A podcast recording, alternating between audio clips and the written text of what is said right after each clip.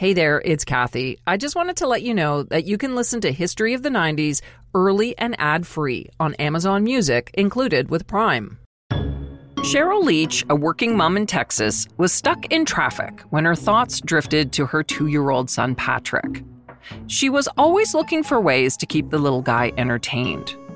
The former teacher turned writer at a kids' educational publishing company thought about the blankets and teddy bears that children frequently drag around with them, and how wonderful it would be if those beloved items could come to life. She also remembered a recent trip to the museum and her son's new obsession with dinosaurs. And just like that, she envisioned a plush toy dinosaur that comes to life and entertains a backyard full of kids with songs and games. I'm Kathy Kenzora, and this is History of the 90s, a podcast about a decade that changed the world. On this episode, we spend time with a purple dinosaur sensation, with millions of fans who taught the ABCs, the 1, 2, 3s, and reminded children that sharing means caring, all while stirring up an unexpected level of hate from parents and other adults forced to watch the hit PBS show. This is the story of Barney.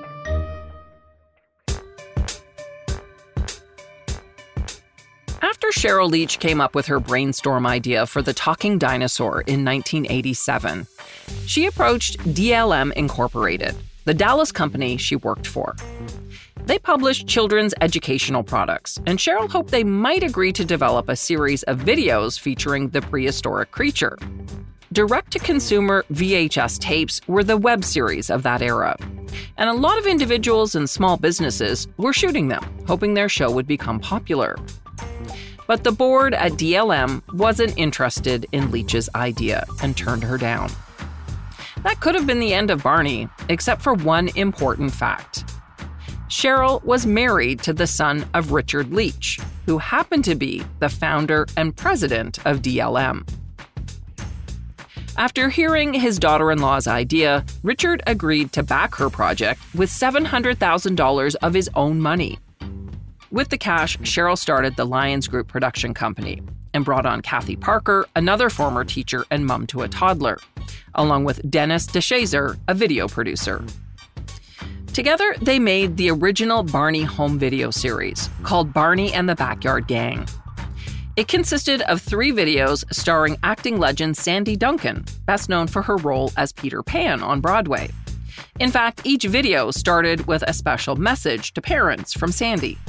Hi, I'm Sandy Duncan. Most of you may know me from my work in theater and television, but I'm also a working mother, and like you, I'd like my kids to watch quality programming. The producers of these videos have made a commitment to quality in both entertainment and education. That's why they're calling it edutainment. The stories reinforce positive family values while the kids sing and dance along with the songs and rhymes we've all grown up with. And with that, viewers were plunged into a world where a small stuffed toy comes to life and magically transforms into a 6-foot-4 talking and dancing dinosaur. Barney is a dinosaur from our imagination, and when he's tall, he's what we call a dinosaur sensation. The first video was released in August 1988, and it was called The Backyard Show. In it, Sandy plays mom to Michael and Amy, who want to surprise their dad with a special show for his birthday. Their stuffed purple dinosaur, Barney, comes to life to help them pull it off.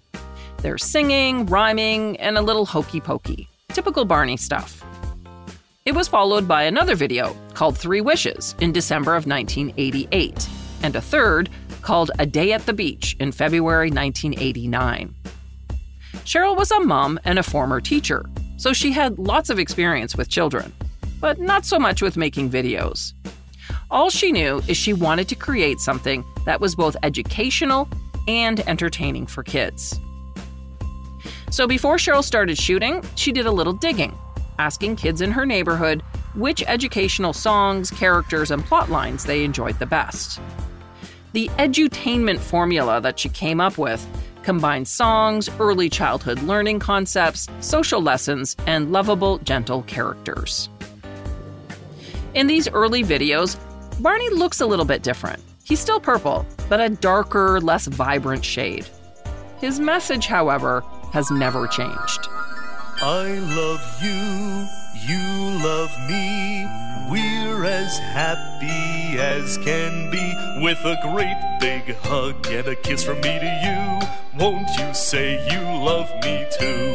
Hi, kids! I love you. The Barney and the Backyard Gang videos looked hokey. They were sugary sweet and incredibly repetitive. But toddlers loved them. Sheryl Leach and her company, the Lions Group, marketed the heck out of the videos, even sending free copies to preschools around the country to create a buzz. And it worked. They sold about 500,000 copies. At $14.95 a pop, things were going pretty well. But a fluke discovery at a small video store would change their lives forever.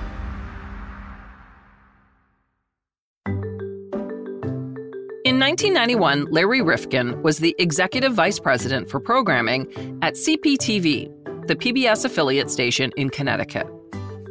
PBS had let it be known among its affiliates that it was interested in more children's programming after the success of Sesame Street and Mr. Rogers' Neighborhood. They wanted something that would appeal to toddlers that maybe weren't quite ready for those other shows. Rifkin didn't give the PBS request much thought, though, since CPTV didn't have a significant production budget. But then by happenstance, on Super Bowl Sunday in 1991, Rifkin ended up at his local video store beside a gas station on Route 69 in Prospect, Connecticut. Tucked on the shelves of the video store that is now long gone, Rifkin's 4-year-old daughter, Leora, discovered a copy of Barney and the Backyard Gang. Rifkin assumed his daughter was just attracted to the colorful box. But when they got home, she wouldn't stop watching it. He realized there might be more to Barney than he originally thought. Perhaps he had found what PBS was looking for. To be sure, Rifkin called up the parents of his daughter's 4-year-old playmate, Emily. He asked if Emily could come over and watch the Barney video with Leora.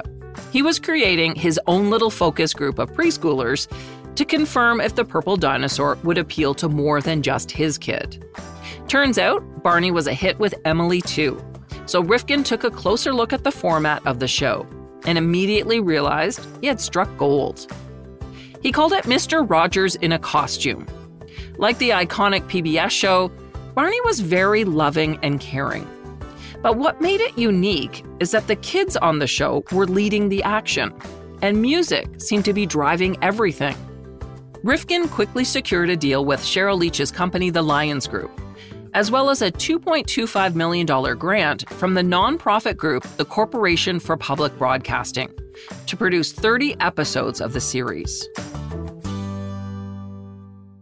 Let's take a journey back to 2003. Canadian teen sensation Avril Lavigne was topping the charts and turning the music industry upside down. But what if I told you that the Avril Lavigne we know and love might not be the same Avril? What? Did Avril die? Was she replaced by a doppelganger? I'm Joanne McNally, and I'm doing a deep dive into a notorious internet conspiracy. Who replaced Avril Lavigne? Listen wherever you get your podcasts. On April 6, 1992, the half-hour show launched on PBS with a new name, Barney and Friends, and a new, slightly slicker look. But only slightly. The show remained a low-budget production with simple painted backdrops that looked like they were straight out of the 1950s. 8 kid actors performed with Barney and his sidekick Baby Bop in skits solving the most basic of problems, accompanied by easy nursery rhyme-type songs. And just like the videos before, the series was syrupy sweet and simple. And that was the point. This was a show for 2 to 5-year-olds, an audience that up until then had been untapped. Unlike other kid shows that threw in the occasional joke designed especially to entertain parents, Barney didn't even try to appeal to adults. For years, television producers developed programming that had broad appeal from adults to critics, while also entertaining for children. Take Sesame Street, for example. It's always been known for bringing on superstar guests. In the 90s, that included actors like Robin Williams, Whoopi Goldberg, and Julia Roberts. Not so with Barney, though. The show's biggest guest star was Mother Goose. And it turns out Barney didn't need the star power. Within a month of being on air, Barney and Friends had 1.5 million viewers and had surpassed Sesame Street as the highest-rated children's program on public television. In certain time slots, 99% of children ages 1 to 5 who watch TV were tuned into the show. TV Guide hailed Barney as the Big Bird of the 90s. It said, if Big Bird embodied the anxieties and neuroses of the 70s and 80s, Barney is a blissed-out bundle of affirmations, a supportive role model for the recovery decade. Barney was voiced by Bob West and brought to life by David Joyner, who bounced around in a 30-pound costume. He was equal parts hugs and reassuring phrases, like super-de-duper. There was also a diverse cast of actors, boys and girls, who sang and danced with Barney. And yes, 2 future superstars appeared on the show as part of the cast. Before becoming massive Disney stars, both Selena Gomez and Demi Lovato were on Barney from 2002 to 2004. There were very few adults on the show, which may have been part of the appeal for young viewers. It was also highly interactive. Kids joined in to clap, dance, and march their way to learning their ABCs, colors, shapes, and other preschool skills. And for all of these reasons, Barney was hailed by educators and other experts. Parents liked it too, at least initially, because they knew that for 30 minutes each day, they could plop their toddler in front of the TV and get a brief, guilt-free reprieve. So when PBS announced it would be canceling the show after its initial 30-episode run because of budget issues, it didn't go over well. The public broadcaster was overwhelmed by letters and phone calls from its local stations and from viewers who wanted to protect Barney. So PBS took another look at its budget and juggled things around a bit, and in August 1992, Barney was saved from extinction. PBS set aside $1.75 million to make 20 new episodes. Rob Curran, an advertising representative and dad from Florida, was one of those parents whose kid was mesmerized by Barney. He himself was a big PBS watcher, and he was happy to introduce 2-year-old Michelle to the channel's educational programs. One day, though, I went away on a business trip for about a week, and I came back, and, you know, I walked in, and I expected my, daughter to come, to run lovingly into my arms the way she always did. But instead, she was glued to an episode of Barney, and she didn't even realize I was there. So I felt, kind of wounded. I felt spurned, and I felt jealous. Not only that, Rob, like millions of parents around the nation, found himself unwillingly singing along with Barney and his backyard full of friends. I had that problem with the I Love You song, I love you, you love me. And also, with the Barney theme, Barney is a dinosaur. I can add to that list with my personal torment, Hey Mr. Knickerbocker, a Barney rap song about a guy who likes to boppity bop. Rob says these songs were designed to infect our brains. Because, the melodies came out of the Great American Songbook. The melodies came out of This Old Man and, and Yankee Doodle. And so these songs were, engineered to burrow into our consciousness and to remain there, as earworms. The I Love You song is by far the most recognizable Barney song, used by parents to soothe and sing their kids to sleep to this day. In 1992, an Indiana mom was surprised when she heard the song on The Barney Show because she had written it 10 years earlier and submitted it to an obscure publication for school teachers called Piggyback Songs. Piggyback printed the lyrics and gave Lee Bernstein a copy of the songbook in exchange for payment. Bernstein had originally written the I Love You song for her 2 young daughters, and after it was published by Piggyback Songs, she didn't really give it a second thought. That is until she started hearing random kids singing it, and she couldn't figure out why. When she connected her song to the hit show Barney, Lee called a lawyer. It turns out that Lee Bernstein had a pretty solid case. The lyrics to Barney's I Love You song were almost identical to the song she published 10 years earlier. And I guess sharing does mean caring, because in a surprising twist, reps from the show didn't fight her in court. Instead, they reached an undisclosed settlement that involved royalty payments and a writer's credit. But that wasn't the end of the legal wrangling. The next year, the company that published Piggyback Songs also sued Barney. And once again, an undisclosed settlement was reached between the two parties. While kids waited for new episodes to be produced after the first season, Barney went on a 65-city tour, making appearances at JCPenney stores in malls around the country, drawing thousands of kids and their parents, hoping to get a hug from the purple T-Rex. Hordes of screaming preschoolers gathered at store entrances, chanting Barney's name until he appeared like a rock star, surrounded by security guards armed with walkie-talkies. Then the dinosaur would wade into the crowd, hugging, kissing, and shaking hands with the ecstatic kids.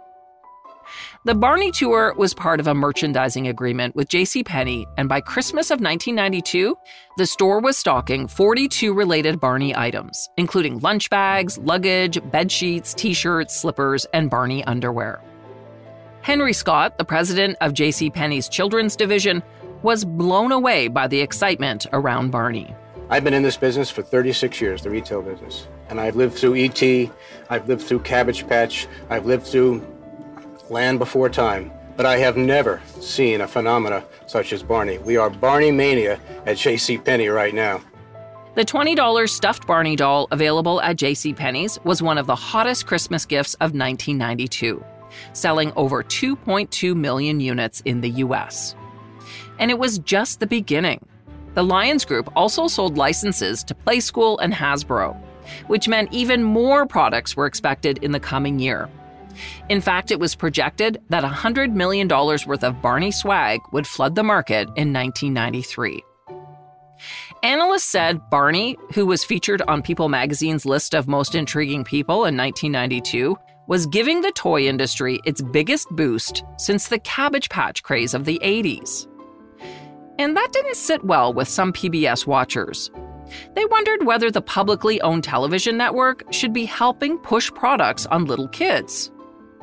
They called Barney and Friends a giant infomercial for a stuffed animal, and believed it was another example of the commercialization of kid shows on public television, which were supposed to be about quality education and not selling things.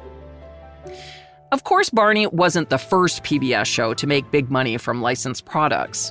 In its heyday, Sesame Street had 5,000 products and brought in more money than Barney. But the difference was Sesame Street was produced by the nonprofit Children's Television Workshop, which plowed its share of the money back into programming.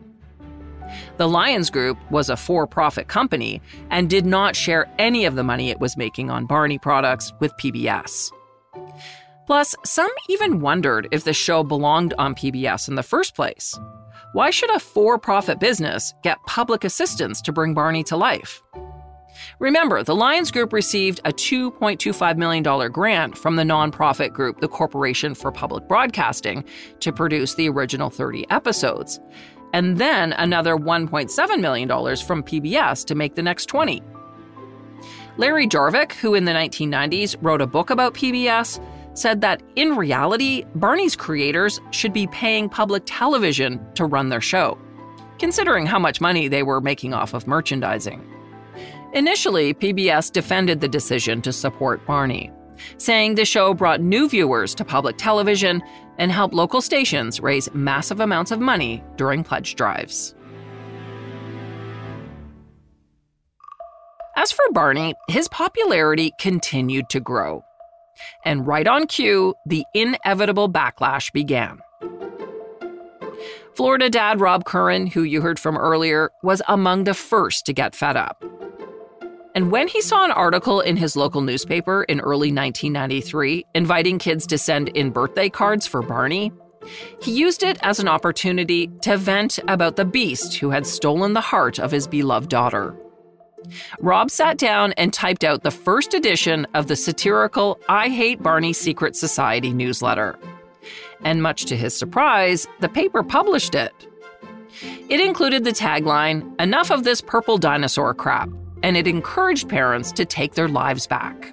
You know, so basically what I was trying to do was offer a program of support for what I called the BDFs, the Barney dysfunctional families, the families that had Barney addicts, okay?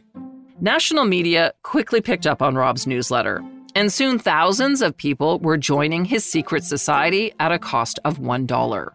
I didn't realize that I would become like the public face worldwide of the Barney backlash. So there was nobody who was more surprised than me that this happened. Because remember, I started this as a joke, as a goof. Most people got Rob's joke. He was just having a bit of fun at the expense of the big purple guy. He mailed out 6 newsletters in 1993 before retiring his secret society. But that wasn't the end of the Barney backlash. There was much more to come. The show was still on hiatus when Barney appeared in Washington on a float with Baby Bop, waving at the crowds who turned up for the inauguration parade for U.S. President Bill Clinton. Barney seemed to be everywhere, and by the time Season 2 of his show arrived on PBS stations in September 1993, preschoolers had learned the original 30 episodes by heart by watching the reruns over and over and over again.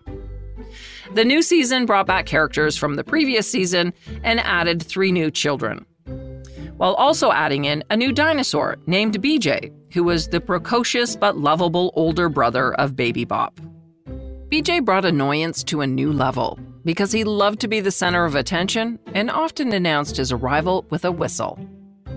Barney mania was at its peak. There were over 200 Barney items available at Toys R Us and other stores across North America.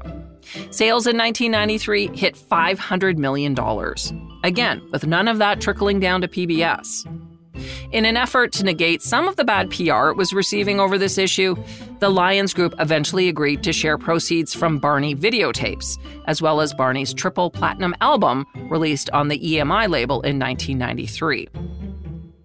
Barney's Favorites Volume 1, which included 27 bangers like Me and My Teddy Bear and the Stranger Song, entered the Billboard 200 at number 9 and was nominated for a Grammy. Barney was inescapable. He also had a syndicated 10-minute bedtime story radio program that aired weekly on 40 stations. There was also Barney Live at Radio City, which opened in New York in April 1994. That same month, a primetime TV special called Bedtime with Barney aired on NBC. By 1998, Barney remained the number 1 kids show on PBS and was attracting over 2 million preschool viewers. It brought in $750 million in retail sales. And that year, Barney also starred in his first feature film, Barney's Great Adventure. The movie underperformed at the box office, and like the catastrophic asteroid that made real dinosaurs extinct, Barney never recovered. From there, the show started to see a steady decline. As PBS and other networks, inspired by the success of Barney, invested in more preschool programming. There were new shows like Blue's Clues, Dora the Explorer, and Clifford the Big Red Dog. The Barney bubble had burst. In a fitting tragedy at the 1997 Macy's Thanksgiving Parade, a massive Barney balloon float was struck by high winds and was at risk of breaking free.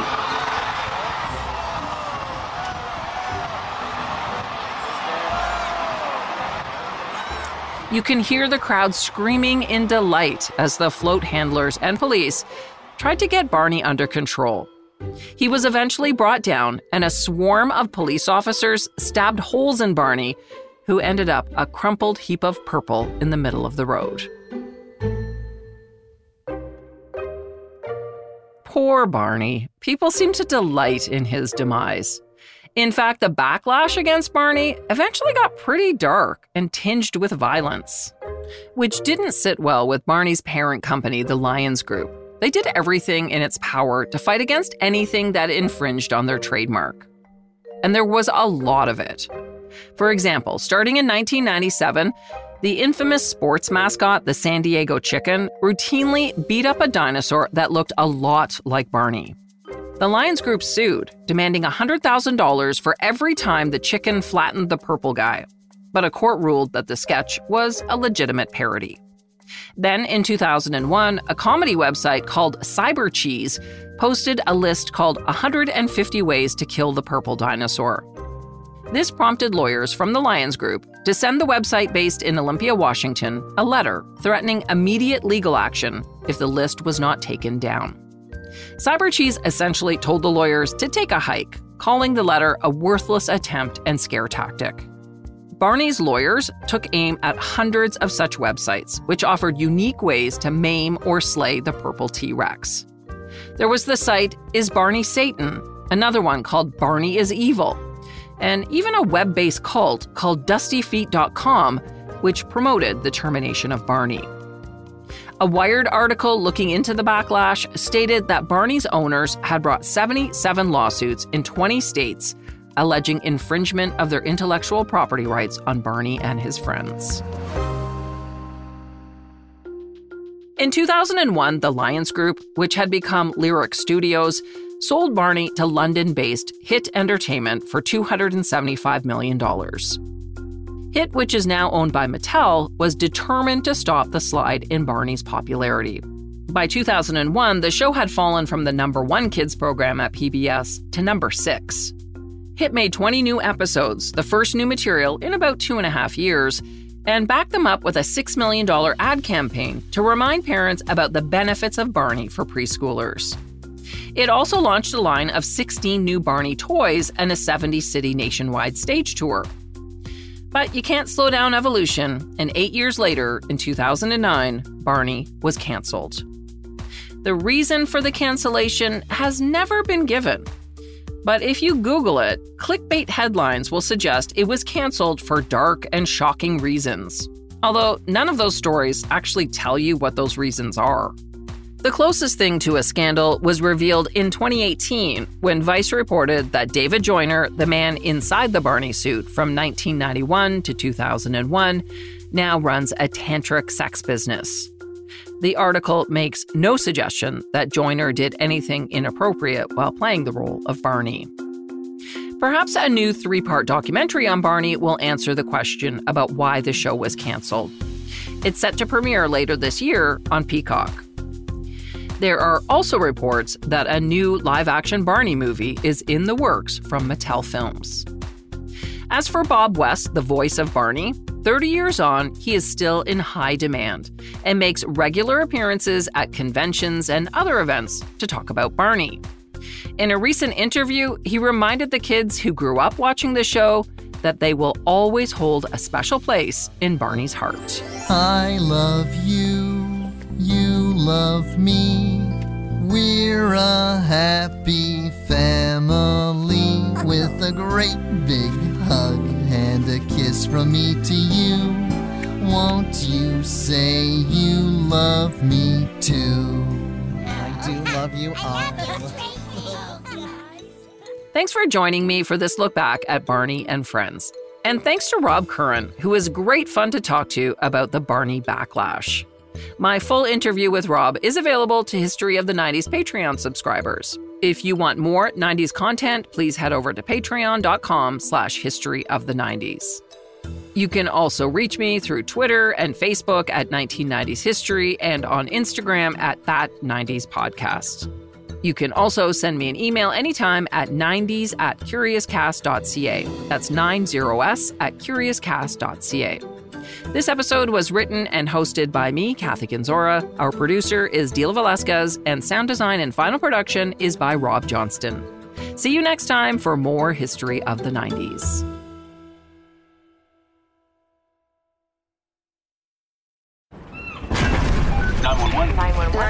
What's your emergency? I'm on a cruise ship. There was an explosion. Oh my God, the ship is sinking. I can't get out. There's water everywhere. We're going down. I've got a lock on your location. Stay with me. Hurry! Hurry! Hello? Are you there? Help is on the way. Angela Bassett and Peter Krause return in an all-new season of 911 on a new night. Thursday, March 14th on Global. Stream on Stack TV.